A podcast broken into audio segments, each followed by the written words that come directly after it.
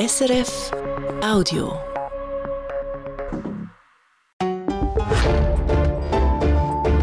SRF 1. Die Samstagsrundschau mit Evelin Kobler. Mein Gast ist der Höchstschweizer. Der Bündner Mittepolitiker Martin Gandinas ist die Woche zum Präsident vom Nationalrat gewählt worden. Jetzt sitzt er ein Jahr lang im Rat zuvorderst, zuoberst. Er dirigiert nächste Woche die Bundesratswahlen und er führt den Nationalrat durch ein Wahljahr. Wo wird er als höchster Schweizer Akzent setzen? Und was kann er in so einem Amt überhaupt bewegen? Das Thema in dieser halben Stunde, wo wir hier in Chur führen. Biendi, Signor Candinas. Biendi, Dona Kobler. Sie wollen im Nationalrat mehr Rätoromanisch reden, auch Rätoromanisch durch die Sitzung führen. Was erhoffen Sie sich von dem? Das Rätoromanisch ist meine Muttersprache und zu dieser Muttersprache stehe ich und bin auch stolz auf diese Sprache. Ich habe auch Deutsch erst in der vierten Klasse angefangen zu lernen, so wie das heute noch in unseren Dörfern der Fall ist. Jetzt zwar ab der dritten Klasse. Und darum ist es auch wichtig, dass man auch im Nationalrat das Rätoromanische hört. Und da braucht es ein Gleichgewicht zwischen Sensibilisierung für unsere Sprache und auf der anderen Seite möchte ich meinen Kolleginnen und Kollegen auch nicht auf die Nerven gehen mit dem Rätoromanischen, sondern das möglichst auf eine sympathische Art machen. Und gleich also wirklich verstehen im Parlament es nur noch zwei andere, weil sie nur das dritte sind von der Rätoromane. Jetzt könnte man ja sagen, es bringt primär Ihnen selber Sympathiepunkt im Jahr, Wahljahr 2023 in Ihrer Heimbevölkerung hier im Kanton Graubünden. Gerade für die Rätoromaner in der ganzen Schweiz. Die Rätoromaner sind übrigens nicht nur in Graubünden daheim, sondern rätoromanisch. Aber in Ihrem Wahlvolk hat es schon am meisten. Das ist ja natürlich so. Aber ich glaube, äh, mein Wahlvolk weiß ja, dass ich rätoromanisch kann, dass ich zu dieser Sprache äh, stehe. Aber wichtig für mich ist auch beispielsweise bei den Worterteilungen da sind immer etwa die gleichen Wörter. Und die darf man auch erwarten, dass jeder die auch versteht. Und darum finde ich, auf eine sanfte Art möchte auch die Sitzung eröffnen und die Sitzung abschließen. Und wenn man am Schluss von dem Jahr zwei Sätze auf Rätoromanisch kann, dann schadet das niemand. Aber das, was ich will zeigen, ist wirklich das Rätoromanische wird gelebt. Das ist nicht Folklore, sondern das ist eine sehr lebendige Sprache, wo heute noch 60.000 Menschen in dem Land stolz darauf sind, dass das ihre Muttersprache sind. Und wie gesagt, die sind nicht nur in Graubünden, die sind überall in der ganzen Schweiz. Und um das erleichtern, haben Sie eine Broschüre machen, 35 Seiten, ein Vademekum mit den wichtigsten Parlamentsbegriffen. Jetzt aber, wenn Sie doch die Lust auf eine Sprache wecken wollen, müsste ich dann nicht wissen, wie ich beim Bäck ein Brot bestellen oder Kapuns im Restaurant, wie Eintretensdebatte, Ordnungsantrag und Differenzbereinigung, wie das auf Rätoromanisch heisst. Die Wörterbücher gibt es schon. Aber für Parlamentsbegriff hat es noch nicht gegeben. Und darum es mir wichtig, um das zu machen. Und das hat früher hat die alte Nationalratspräsidentin Marina Carobio das für das Italienische gemacht. Und das war für mich auch ein Beispiel, um das Gleiche zu machen für das Rätoromanische.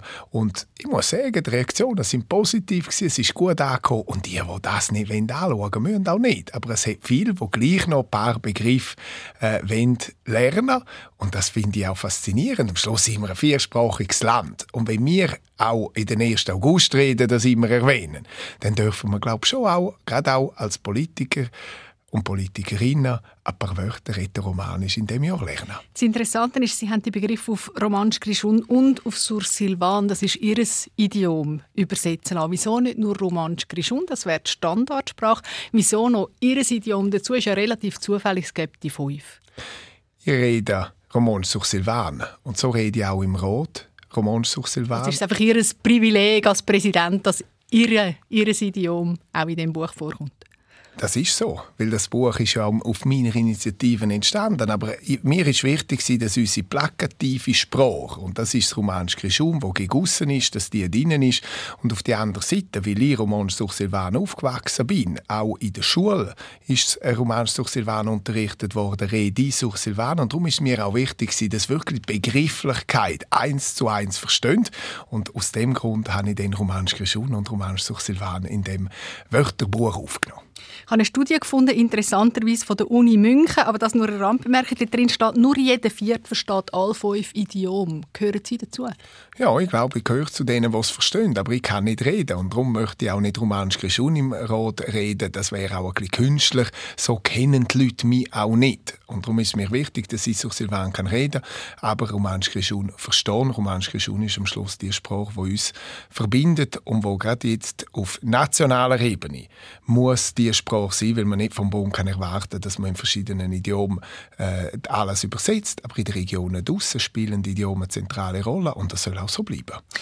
Jetzt noch etwas zu, aus dieser Studie. Jeder Fünfte findet kein anderes Idiom sympathisch. Müssten Sie eine Brücke bauen innerhalb von dieser rätoromanischen Gemeinschaft zwischen diesen fünf Idiomen, statt im Nationalrat national zu promoten?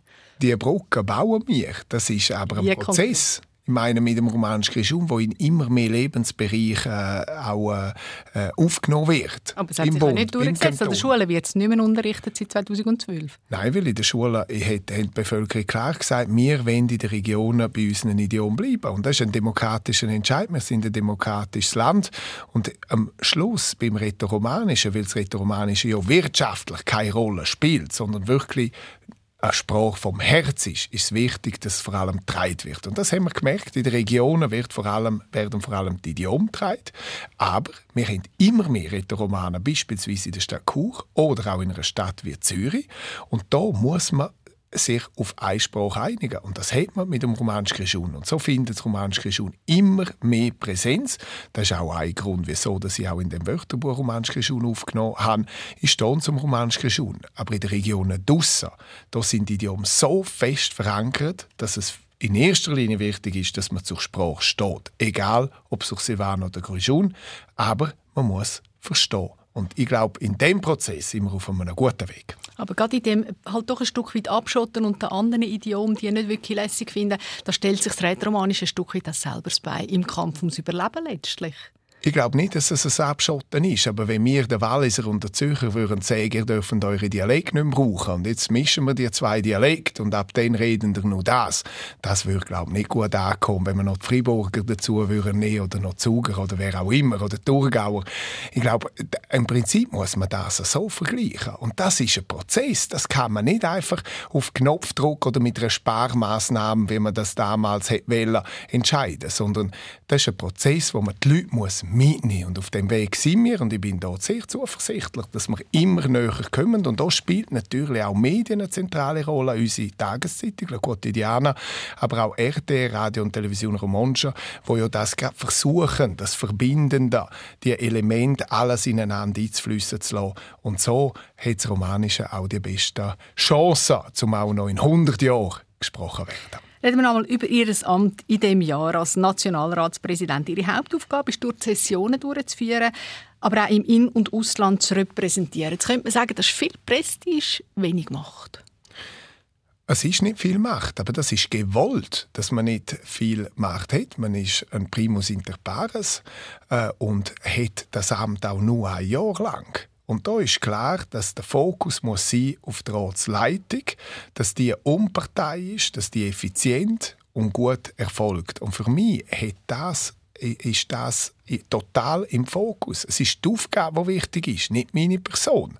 Und auf das bin ich sehr stolz vom Schweizer System, dass wir wenig auf Personen haben, sondern den Fokus bei den Ämtern haben. Und natürlich hat es auch viele Repräsentationsaufgaben. Da kann man gewisse Schwerpunkte setzen, die werden die auch machen. Aber am Ende vom Tag repräsentiert man ein Rat, den Nationalrat und die Vereinigte Bundesversammlung. Und das ist unsere Aufgabe und nicht sich selber da zu fest ins Licht stellen. Sie sagen, Auslandreisen zum Beispiel, also Sie wählen Akzent setzen, Auslandreise ist immer so ein Thema. Wo, wenn Sie dort, was wird Ihre wichtigste oder Ihre grösste Herzensangelegenheit sein, wenn es um Ihre Auslandreisenagenda geht? Im Ausland interessieren mich vor allem die wirtschaftlichen Beziehungen, die Handelsbeziehungen, die wir noch haben. Und die haben wir auf die einen Seite in Europa, so werde ich auch Mitte Januar äh, nach Österreich gehen, auf Einladung vom Parlamentspräsidenten Sobotka. Und ich werde dann auch auf Rom gehen, Vereidigung von der Schweizer Garde. Ich werde auch nach Deutschland zur Parlamentspräsidentin gehen. Äh, die, diese Sachen sind schon fix. Und auf die andere Seite haben wir natürlich auch mit äh, Südamerika, wo wir auch die Beziehungen intensivieren sollten äh, wo ich äh, auch jetzt am Abklären bin mit dem Parlamentsdienst, wo äh, haben wir am meisten Potenzial, wo man auch sollten, auf die Beziehungsebene noch mehr machen.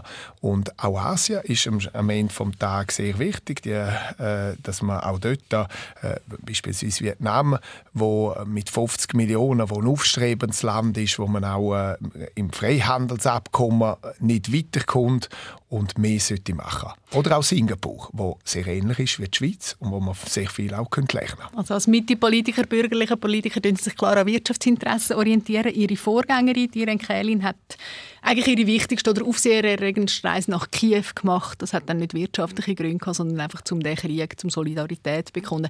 Ist das etwas, was Sie sich auch überlegen? Wir werden sehen, wie es weitergeht. Ich schließe das nicht aus. Das ist jetzt auch, die Aktualität ist da sehr groß gewesen. Und die Renkelin hat eine super Arbeit gemacht in dem Jahr, meines Erachtens. Und so werden auch einschauen, wo mache ich noch zusätzlich. Aber ich glaube, es ist für mich auch noch wichtig, dass man auch den wirtschaftlichen Aspekt, gerade als, als Schweiz, mitten in Europa, wo aber auch eine grosse Herausforderung hat mit der Europäischen Union, aber auch als Land, wo sehr weltoffen will sein wirtschaftlich, wirtschaftlich, dass man den Fokus nicht nur auf Europa setzt, sondern auch Richtung Südamerika und Asien leitet. Das ist vielleicht ein, ein anderer äh, äh, oder sanft anderer Schwerpunkt, aber das ist auch wichtig, dass jeder Präsident seine Schwerpunkt nach den eigenen Überzeugungen und auch nach den eigenen Ideen stellt. Weil am Schluss repräsentieren wir, egal wo wir gehen, wir repräsentieren unsere Eidgenossenschaft, unsere Schweiz. Und die ist vielfältig. So ist sie auch vielfältig, ob wirtschaftlich oder Entwicklungszusammenarbeit oder Frieden.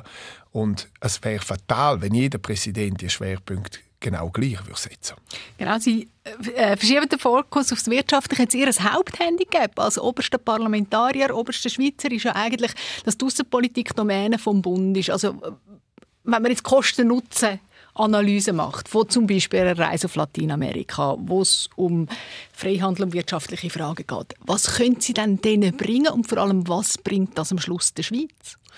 Die Schweiz ist ein offenes Land und ich glaube, es ist auch wichtig, dass wir auf parlamentarischer Ebene gewisse Beziehungen pflegen. Das ist auch unsere Aufgabe übrigens, auch wenn der Bundesrat in erster Linie für die Außenpolitik äh, zuständig ist. Und das erfolgt alles. Und das ist für mich ganz zentral gewesen. Meine Standorte, die ich auswähle, die erfolgen alle in Absprache mit dem EDA und in Absprache mit dem SECO. Also wo wollen wir außenpolitisch Beziehungen stärken und wo sind sie auch wirtschaftlich von Interesse. So habe ich, wähle ich dann meine Standorte aus. Aber wie gesagt, ich plane hier nicht, weiss der Gucker, wie viele Reisen. Für mich ist der Fokus am Schluss, am Ende des Tages in meinem Land. Und man kann auch in meinem Land viel machen. Wir haben Botschafter von allen Ländern in meinem Land. Und das sind eigentlich die Leute, die, äh, die, die ausländischen Länder hier vertreten. Und mit diesen Botschaftern möchte ich schon auch ein paar Sachen machen und so auch die guten Beziehungen pflegen. Und ich glaube, gute Beziehungen kann man nie genug pflegen. Und wenn die auf äh, Regierungsebene, aber auch auf parlamentarischer Ebene erfolgen, dann äh, umso besser.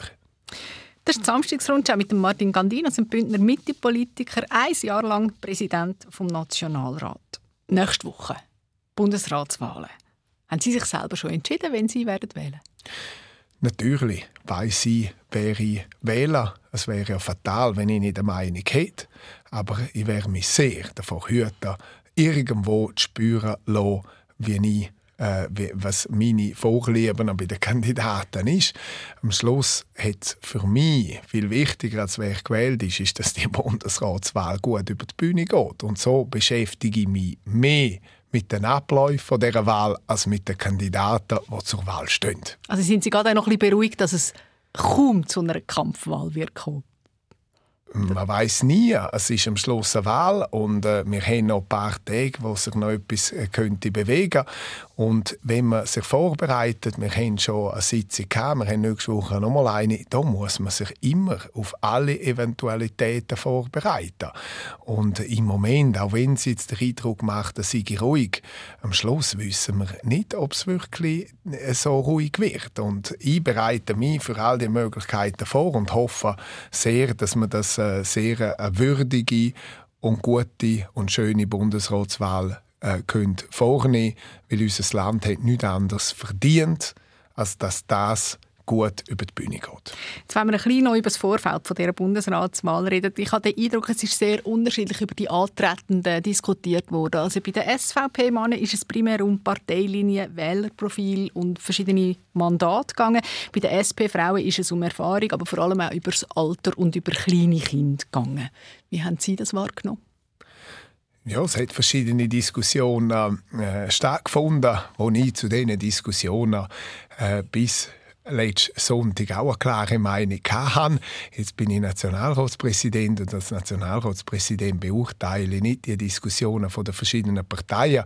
Am Schluss entscheidet jede Partei selber, nach welchen Kriterien das gehen Und wir Parlamentarierinnen und Parlamentarier haben den grossen Vorteil, dass wir nach unserem Empfinden können wählen Und von dem her äh, ist, freue ich mich auf die Wahl und freue mich auch auf die Diskussionen, die jetzt noch stattfinden, wo ich gut zuhören und wenig dazu sagen. Genau, das Politische muss bei Ihnen ein bisschen hinten anstehen. Nochmal anders gefragt. Finden Sie es legitim, dass zum Beispiel Evi Allemann, die sich lange auch noch für den Bundesrat, sie ist jetzt nicht auf dem Ticket, aber dass bei ihr die Kinderfrage gestellt worden ist, ob eine junges Mami mit kleinen Kindern kann so ein Amt ausfüllen. Sie haben auch drei Kinder in der Primarschule.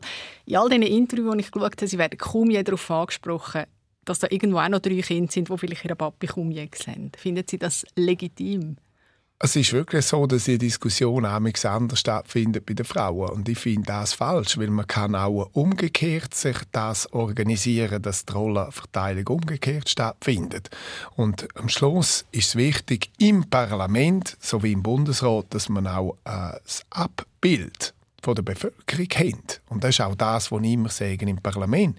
Es ist auch wichtig im Parlament, dass man nicht nur Akademiker haben, beispielsweise. Weil auch die Bevölkerung sind nicht nur Akademiker. Ich gehöre auch zu dieser Gruppe. Und von dem her finde ich die Diskussionen, die sollten nicht am Schluss die entscheidenden Gründe sein, weil eigentlich sollte das Amt so sein, dass jeder die Möglichkeit hat und dass man nicht da solche Fragen sich stellen muss, weil wie man das Privatleben organisiert, ist Privatsache. Und das sollte eigentlich nicht die breite Öffentlichkeit interessieren. Aber dann wären Sie trotz eher konservativer gesellschaftlicher Werte, die Sie vertreten, bereit für junge Mutter im Bundesrat? Ich sehe keinen Grund, wieso dass eine junge Mutter nicht Bundesrätin werden sollte. Wir sehen das in den Kantonen, übrigens in vielen Kantonsregierungen auch, dass äh, junge Mütter äh, Regierungsrätinnen geworden sind. Und von dem her, das darf nicht der Grund sein, dass man nicht gewählt wird. Es, ist, es müssen andere Faktoren sein, die entscheidend am Schluss, ob man eine Person wählt oder nicht, aber sicher nicht, ob man junge Kinder hat. Beim SVP-Kandidat Albert Rösti ist ein Thema diskutiert worden, viel mit seinen vielen Nebenmandaten. Wenn ich Ihre Liste anschaue, die muss man ja auf der Parlamentsseite offenlegen, die Interessenbindungen. Sie selber haben neben dem Nationalratsmandat, Sie arbeiten noch bei einer Krankenkasse, haben 15 aufgelistet. Zahlte und unzahlte Mandate. Also faktisch sind Sie Berufspolitiker. Also fairerweise muss man sagen, die Mehrheit sind ja unzahlte Mandate. Und Sechs sind zahlt von 50. Genau. Natürlich, mir ist ja wichtig, dass ich auch etwas der Gesellschaft kann zurückgeben kann. Und darum bin ich in vielen Organisationen noch dabei. Natürlich nicht im gleichen Engagement, aber dort, wenn es wichtig ist, bin ich da. Und das ist für mich brutal wichtig, dass ich etwas meinem Kanton und meine Region auch kann. Natürlich, de facto äh, bin ich bei der Krankenversicherung nur noch 20 Prozent. Ich habe zwei Präsidien und die zwei Präsidien die beanspruchen mir die restliche Zeit. Und also sind sieben Präsidien mit den Ehrenamtlichen? Genau, zwei wichtige, zwei, zwei genau, grosse, genau, die, die ich habe mit der LITRA, Informationsdienst für den öffentlichen Verkehr und äh, die SH, Swiss Helicopter Association, der Verband der Helikopterunternehmen. Und so bin ich natürlich äh, zu 100% ausgelastet. Die Frage ist immer, was ist ein Berufspolitiker? Ich sage immer, wenn man in den Verbänden aktiv ist, in den Verbänden spüre ich die Mitglieder brutal. Also das heißt, man spürt, ja, was sind die Anliegen. Und wenn man natürlich die Verbände auch dazu erzählt, dann, dann wäre ich ein Berufspolitiker. Aber ich glaube, Verbände darf man nicht einfach so dazu erzählen, weil wir spüren die Basis, wir spüren, was die Wirtschaft oder was die einzelnen Verbände abgeht. Und darum ist die Diskussion mit den Berufspolitikern und so weiter, ich habe immer Mühe. Wenn ich schaue, ist ein Berufspolitiker ein Schimpfwort? Nein, aber der Berufspolitiker gibt immer den Eindruck, der politisiert nur und sonst macht er nichts. Und da habe ich eher Mühe, weil das ist ja gerade unsere Stärke in der Schweiz, mit dem Milizsystem. Und im Milizsystem haben für mich auch Verbandspräsidien einen Platz, wo wir im Vergleich zu Deutschland oder zu anderen Ländern, wo wirklich jeder nur Politiker ist und dann noch Mitarbeiter hat, da sind wir Politiker und sind nachher entweder in einem Beruf oder im Verband drin. Und das ist ein riesiger Vorteil, den wir in der Schweiz haben. Und darum finde ich immer, wir müssen einfach schauen, dass das nicht der, der Begriff äh, Berufspolitiker fast zu einem, zu einem Schimpfwort wird, sondern dass wir mehr unser System, wo erlaubt, andere Tätigkeiten zu machen, egal welche, dass das System einen riesen Vorteil hat gegenüber dem System, wo man nur Politiker hat und noch eine Entourage. Weil wir spüren die Leute und in einer direkten Demokratie müssen wir auch die Basis spüren. Und für mich und für meinen politischen Weg bis jetzt ist das immer zentral gewesen. Ich will nicht abgehoben sein. Ich will, dass man mich erreicht, dass man mit mir kann reden, dass man mir kann sagen, welche Wünsche haben wir die Politik, die eidgenössische Politik. Weil nur so können wir auch unser System, auch äh, dass die Wertschätzung unserem System gegenüber äh, stattfindet und da ist, sicherstellen. Und das ist unsere Aufgabe. Und das ist die Aufgabe von allen National- und Ständeräten, zum möglichst näher beim Volk sein und so auch äh, die Freude an unserem System zu gewinnen. Und gerade nächstes Jahr mit 175 Jahren Bundesverfassung ist ein ideales Jahr, um auch diese Diskussionen zu führen, wie gut unser System ist, aber es kann immer verbessert werden. Und verbessern? Wo würden Sie ansetzen?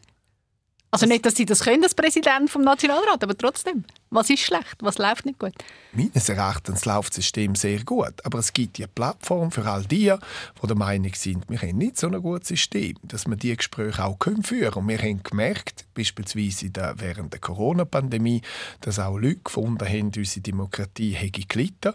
Und ich finde, all diese Leute müssen wir wieder versuchen, im Boot zu nehmen, dass die wieder sehen, dass wir zum Teil Entscheidungen haben müssen fällen, die nicht sehr direkt demokratisch sind, aber durch die Pandemie bedingt sind, aber im Vergleich mit dem Ausland, wir, die direkte Demokratie, massiv auch in der Pandemie gelebt haben.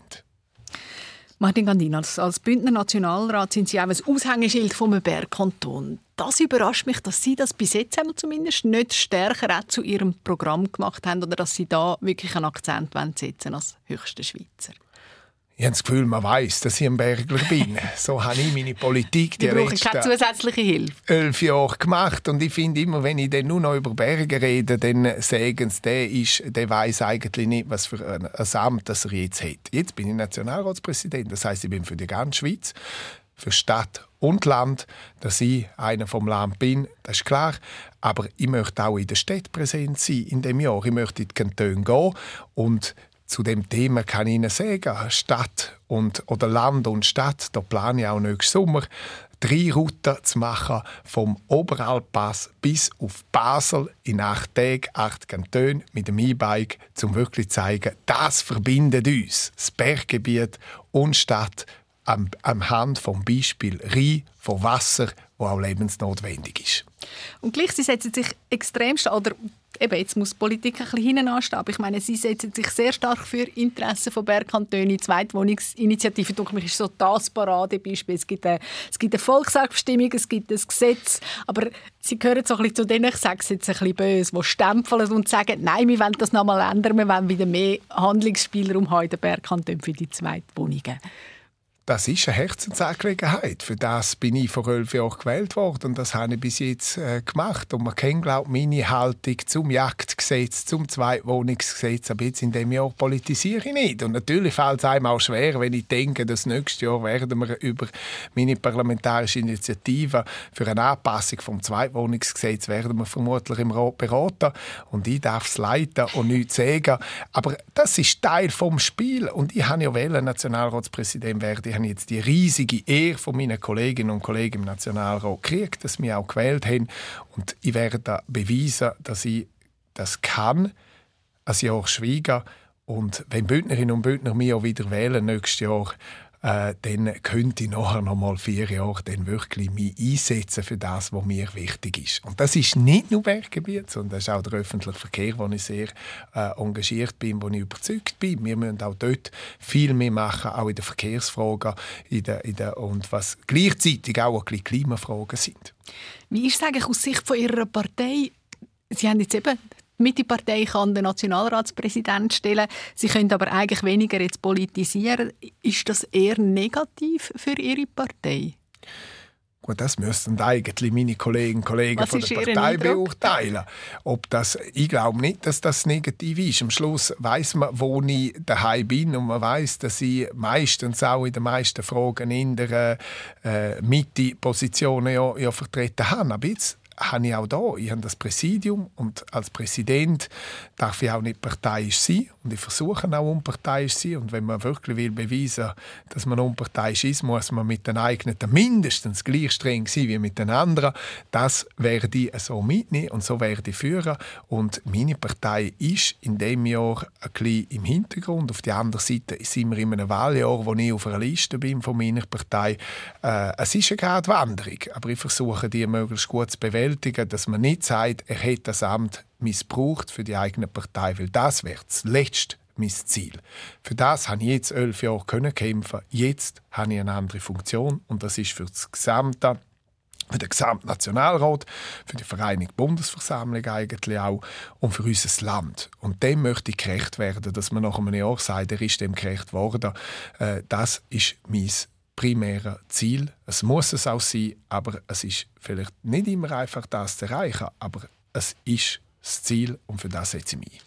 Sie stehen ein bisschen eben an der Seitenlinie politisch, wer dem Mitte-Partei häufig gespalten ist. Jetzt hat es gerade wieder das jüngste Beispiel gegeben, es ist um Krankenkassenprämie gegangen gegen Vorschlag zu einer Initiative, wo die Parteileitung im Nationalrat das sagt und dann nachher jemand, äh, der Herr Würth im Ständerat das quasi ähm, zurückstellen, also nicht eintreten erfolgreich durchgebracht hat. Also so die offenen Gräben, die aufgelebt werden. Haben Sie Angst, dass das im Wahljahr gerade bei Ihrer Partei, wenn jeder nur noch für sich und seine Position und Interessen schaut, noch mehr der Fall wird sein? Ich mache dir Sorgen nicht nur für meine Partei, ich mache die generell. Und meine Partei ist sehr oft sehr geschlossen. Es gibt aber Themen, wo wir unterschiedlicher Meinung sind. Und das hat auch mit unserem politischen System zu tun, wo wir im Ständerat halt die grösste Partei sind, was im Nationalrat nicht der Fall ist. Und am Schluss erlaubt es auch, dass man unterschiedliche Meinungen kann haben. Ich glaube, wenn wir am Schluss nur noch in Blockbildungen abstimmen, dann haben wir dann irgendwann als Land das Problem. Gut, aber Ihre Wähler von der Mittepartei, die müssen ja wissen, für was die Partei steht. Und wenn sie so gespalten in wichtigen Themen auftritt, wird das schwierig wir werden, und da bin ich überzeugt, dass die Partei, aber ich bin jetzt auch nicht da als Vertreter von meiner Partei, sondern als Nationalratspräsident, aber äh, da, auch da ist das letzte Wort noch nicht gesprochen. Man hat im Prinzip ja das äh, jetzt gesagt, wir müssen hier nochmal über Bücher, wir müssen das nochmal anschauen und ab und zu ist es gut, wenn man vielleicht auch gewisse Sachen zweites Mal anschaut, weil gerade jetzt auch in der Aktualität müssen wir auch aufpassen, dass wir nicht Entscheid fällen, wo wir nachher bereuen, dass die so gefällt worden sind. Aber zum Thema ist klar, dass in einem Wahljahr wird es immer anspruchsvoller, weil alle wollen nochmal ihre Positionen ein bisschen mehr und pointierter kundtun. Und ich finde, es ist richtig, wenn wir harte Debatten führen in der Sache. Meine Erwartung eigentlich, meine Kolleginnen und Kollegen, ist, dass das respektvoll, würdevoll erfolgt. Das ist die Erwartung, meines Erachtens zumindest, auch von der Bevölkerung, dass wir versuchen, Lösungen zu finden, obwohl wir verschiedener Meinung sind. Und wir können das auch pointiert sagen. Aber im Rat soll man respektvoll miteinander umgehen. Das ist ein großer Wunsch, den ich habe. Und ich hoffe, dass das auch klingt in einem Wahljahr. Also das auch, wir werden Sie ab und zu zuvorderst im Nationalratssaal hören, auf den Tisch klopfen und zu Disziplin mahnen? Mein Ziel ist nicht, dass ich auf den Tisch muss klopfen, weil ich auch nicht meine Person im Vordergrund will stellen. Aber ihr wartet schon von meinen Kolleginnen und Kollegen und hoffe auch, dass das klingt. Ich bin da sehr zuversichtlich. Ich bin immer ein Optimist. Ich sehe immer das Glas halb äh, voll und nicht halb leer. Dass wir da ein gutes Jahr miteinander haben und schon allein, dass alle Fraktionschefs an meinem Festgekommen sind und mir da Fotos gemacht haben. Ich bin da zuversichtlich, dass wir wirklich als die Fraktionen sagen, hören, wir sind und das ist ja naturgemäß unterschiedlicher Meinung. Aber wir haben den gegenseitigen Respekt. Und so politisieren wir auch in dem Wahljahr. Das, auf das hin möchte ich wirken. Am Schluss auch gleich nach meinem Leitsatz. Gemeinsam, Ensemble, insieme, zusammen. Dem ist nichts mehr hinzuzufügen. Ein Graziel Fetsch. Ein Graziel Fetsch.